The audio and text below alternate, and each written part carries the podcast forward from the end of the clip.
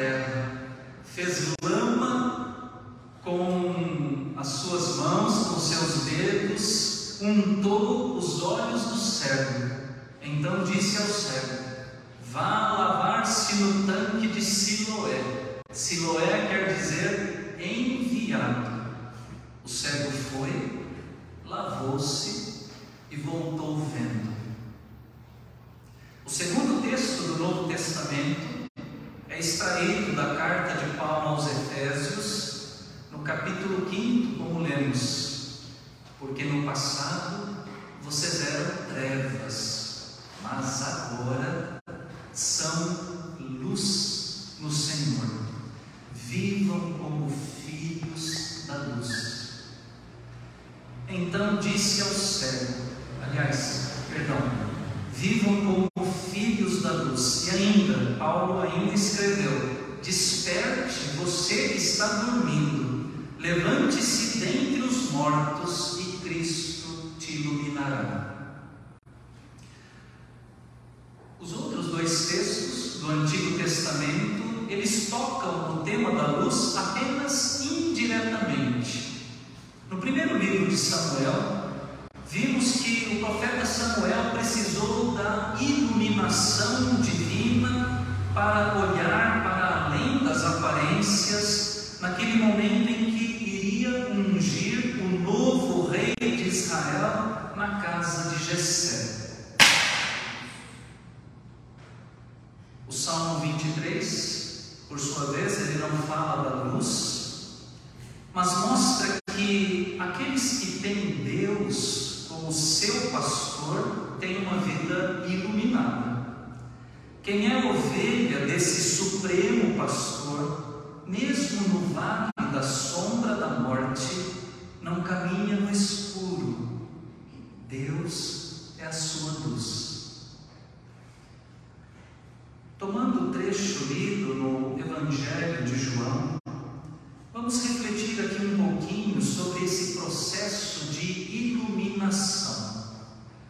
Crer em Cristo, caminhar com Cristo, viver por Cristo, consiste em um processo de iluminação. Sair das trevas e caminhar na luz e para a luz de Deus.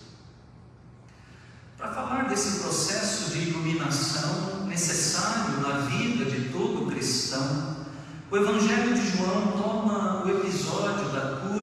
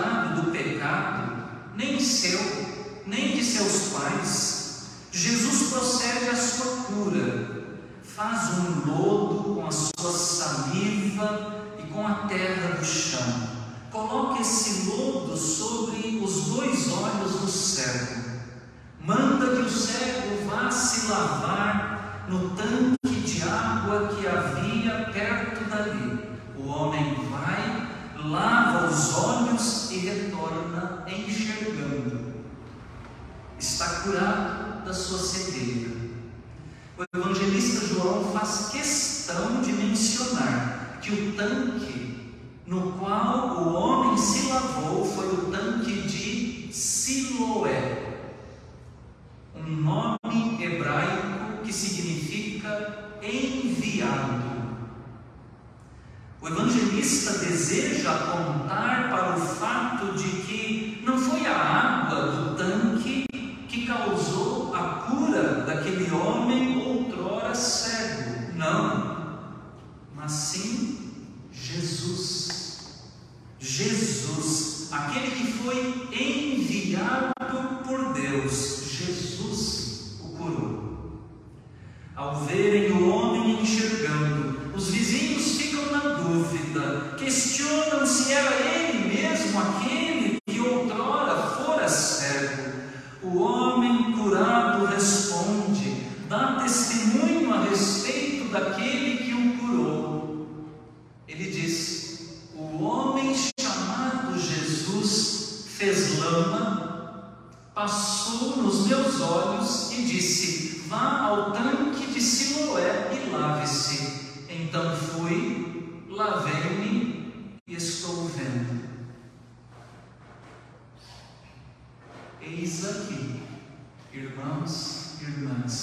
eis aqui o primeiro momento no processo de iluminação do homem curado pelo enviado de Deus. Ele testemunha de que foi curado pelo homem chamado Jesus. Essa é a expressão, o homem chamado Jesus. O libertou das trevas da cegueira física. Todavia, sua iluminação espiritual será progressiva nesse relato e começa com o seu testemunho de que foi curado pelo homem Jesus. Essa é a primeira maneira pela qual aquele que fora curado se refere a Jesus, o homem chamado Jesus. Aquele que cura tem nome. A fonte de toda cura tem nome: Jesus. O cego, agora curado, reconhece esse que o curou, reconhece que Jesus é esse homem. Jesus é um homem, um ser humano, o homem chamado Jesus. Mas, diferentemente dos outros seres humanos ao seu redor, esse homem chamado Jesus não suporta ver o cego caído na mendicância, não permite que se perpetue e se reproduza o preconceito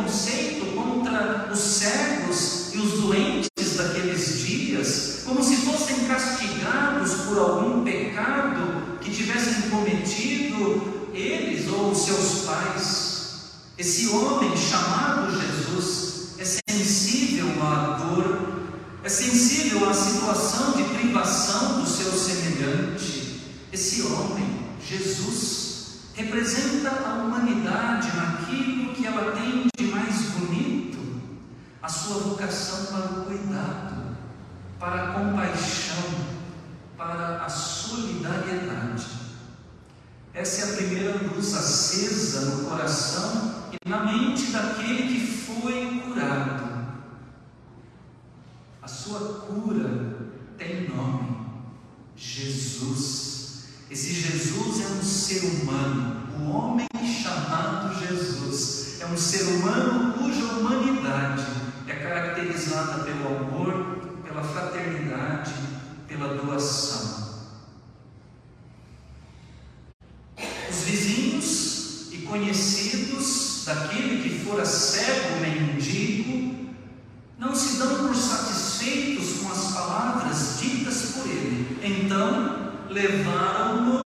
Até os fariseus. Por que os fariseus? O evangelista João oferece-nos uma boa dica ao mencionar a seguinte informação: E era sábado, o dia em que Jesus fez a lama e lhe abriu os olhos. E era sábado. Jesus realizou o seu trabalho de cura no dia sagrado do sábado. Logo, descumpriu a lei de Moisés, segundo a interpretação farisaica daqueles dias. Já podemos, portanto, imaginar o motivo de os vizinhos e conhecidos daquele homem que fora cego terem-no levado aos fariseus. Eles estranharam o fato de Jesus ter curado o homem no sábado. Não aceitaram muito bem aquilo que Jesus fizera. Os fariseus, zelosos cumpridores da lei mosaica, fiéis frequentadores da sinagoga, passam a interrogar aquele que fora curado. E uma boa discussão se estabelece logo de início. Os fariseus decretam: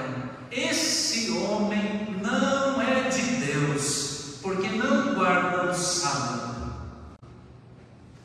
Ao mesmo tempo, outras pessoas questionavam: como pode um homem pecador fazer sinais como estes? Houve então grande discussão. Os religiosos perguntam diretamente ao cego o que ele pensa sobre a natureza daquele que o curou. O que você diz a respeito dele, uma vez que lhe abriu os olhos? E ele respondeu: É um profeta. Eis aqui, irmãos irmãs, o segundo momento nesse processo de iluminação do homem curado por Jesus, aquele que foi enviado por Deus. Ele dá testemunho de que o homem chamado Jesus, aquele que o curou, é profeta. Para fariseus, Jesus é um pecador, pois quebrou a lei do sábado. Para as demais pessoas, Jesus é um mistério, não sabem explicar como pôde curar um cego. Para o homem, cujos olhos foram abertos por Jesus, ele é um profeta, um profeta. Foi isto também que concluiu a mulher samaritana ao conversar com Jesus à beira do poço de Jacó, como vimos no culto do último domingo, considerando as palavras que Jesus lhe disse, a mulher falou: Agora eu sei que o Senhor é um profeta. O profeta na Bíblia é um enviado de Deus, um mensageiro de Deus, alguém que fala as palavras de Deus. Até agora, pelo pouco que conseguiu ouvir de Jesus, o homem curado pensa ser ele um profeta, como um daqueles antigos profetas, Elias, Eliseu, que realizavam sinais miraculosos. Jesus também é portador de um poder igualmente extraordinário e o homem conclui: deve ser um profeta. Sim, Jesus é um enviado especial da parte de Deus, um mensageiro do Senhor, alguém que pronuncia as palavras de Deus para o povo, alguém que tem o poder e realiza sinais incríveis entre os homens, ainda que fariseus e os demais homens não o reconheçam, aquele que fora cego e que agora vê pela intervenção de Jesus, não tem dúvida, ele é profeta. Esta é a segunda luz acesa no coração e na mente daquele homem curado, aquele a quem considera um pecador, aquele que suscita dúvidas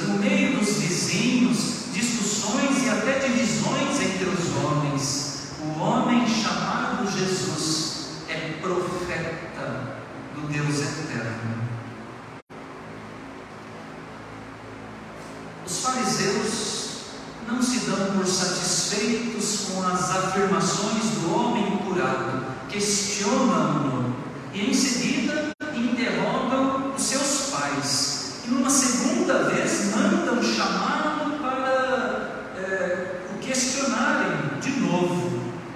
E a discussão segue firme. Diga a verdade diante de Deus. Nós sabemos que esse homem é pecador. Ele respondeu: Se é pecador, eu não sei.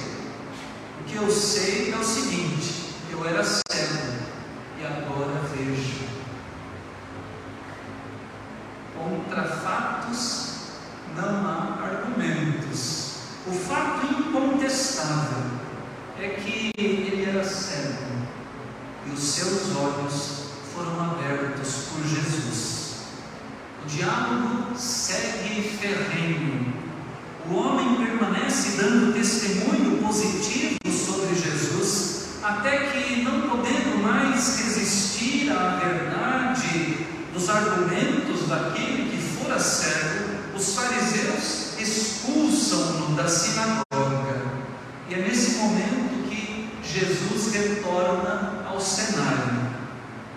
Até agora ele havia aparecido apenas no início do episódio. Agora Jesus volta. Ao saber que a sua testemunha havia sido expulsa da sinagoga pelos fariseus, Jesus reaparece. É sempre assim. Jesus não nos abandona. Ele volta, ele aparece, ele nos faz companhia, mesmo quando os outros nos abandonam. Jesus, ele não nos coloca para fora da sua comunhão, mesmo quando todos nos expulsam das suas relações. Agora, é Jesus mesmo quem vai lhe perguntar ao homem: Você crê? Você crê no Filho do Homem? Ele respondeu: Senhor, para que eu creia nele? Jesus lhe disse: Você já o tem visto, é aquele que está falando com você. Eu creio, Senhor, eu creio, Senhor, e o adorou. Eis aqui, irmãos e irmãs, o terceiro momento nesse processo iluminação do homem curado pelo enviado de Deus. Ele dá testemunho de que o homem chamado Jesus, o profeta Jesus, na verdade é o Senhor. Ele é o Senhor. Chegamos aqui ao ponto culminante nesse relato do Evangelho. Aquele que fora curado da cegueira partiu da concepção de Jesus como um homem especial, passou pela categoria de Jesus como sendo um profeta, para então à concepção de Jesus como Senhor. Jesus Cristo é o Senhor. Esta é a afirmação de fé dos primeiros cristãos lá no início da igreja primitiva. Jesus Cristo é o Senhor. O homem curado de sua cegueira física também é iluminado e sai da sua cegueira espiritual, enxerga o homem Jesus, enxerga o profeta Jesus e finalmente vê a Jesus como Deus, como Senhor, como Salvador. Questionado por Jesus, dá o seu testemunho positivo e definitivo, manifesta sua adesão a Cristo pela fé. Eu creio, Senhor. Eu creio, Senhor. Esta é a terceira luz acesa no coração e na mente daquele homem que fora curado. O homem, o profeta que o curou, na verdade, é mais do que homem do que profeta, é Deus, é Senhor, iluminado, trazido da cegueira para a visão, das trevas para a luz. Aquele homem aderiu a Jesus pela fé e prostrado o adorou. Meus prezados irmãos e irmãs, é curioso observar que, na medida em que o homem curado por Jesus vai ficando cada vez mais iluminado, vai enxergando cada vez mais e melhor, os demais personagens do episódio, os vizinhos, os conhecidos e principalmente os religiosos fariseus vão se mostrando cada vez mais cegos, cada vez mais mergulhados na escuridão, ao processo de iluminação daquele que fora cego, corresponde um processo de obscurecimento dos olhos, da mente e do coração dos demais personagens do relato de João. E nós? Como nos encontramos? Estamos na caminhada progressiva, na caminhada do processo progressivo de iluminação pela fé em Cristo?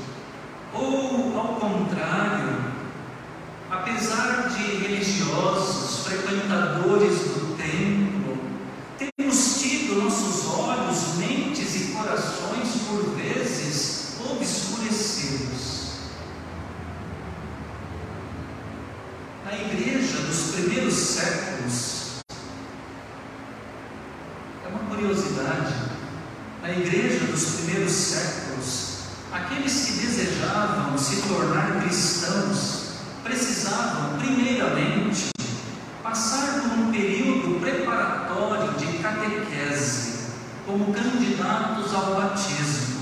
Somente depois do tempo de catecumenato é que os candidatos recebiam o batismo em nome da Trindade na vigília da Páscoa. Batismo que era então chamado de banho de regeneração, iluminação, banho de regeneração e de iluminação. Nessa concepção, a pessoa batizada é aquela que foi iluminada pela luz eterna de Deus. Quem foi batizado foi iluminado, teve seus olhos abertos para reconhecer a luz de Deus. É por isso que, até hoje, algumas igrejas cristãs, na hora do batismo, entregam, no batismo infantil, entregam uma, uma luz, uma vela para os pais ou Né? Essa vela é acesa, né? a vela principal, no círio pascal. Essa vela quer demonstrar que a pessoa está sendo iluminada. No seu batismo, ela recebe a luz de Deus, ela vai ser iluminada pela luz do Senhor. A conversão a Cristo requer esse processo de iluminação. E essa deve ser a experiência da nossa vida inteira. Vida cristã é vida de contínua conversão. Vida cristã é vida de progressiva iluminação. Devemos nos tornar cada vez mais iluminados. Quem se diz cristão não pode viver na escuridão a escuridão da indiferença, do individualismo, do egoísmo, do legalismo, dos preconceitos, do moralismo. Não. Quem é cristão não permanece na escuridão, sai das trevas, caminha na direção da luz divina. E Jesus, Jesus é a luz. Ele é aquele que pode abrir os nossos olhos, nos nos tirar da ignorância, da escuridão e da cegueira. Para isso, basta que nos abramos para Ele em atitude de fé e que façamos dele verdadeiramente Senhor da nossa vida. Que Deus assim nos ajude, especialmente neste tempo da Quaresma, na nossa caminhada rumo à Páscoa, que nós possamos caminhar para a luz de Cristo, na luz de Cristo, pela luz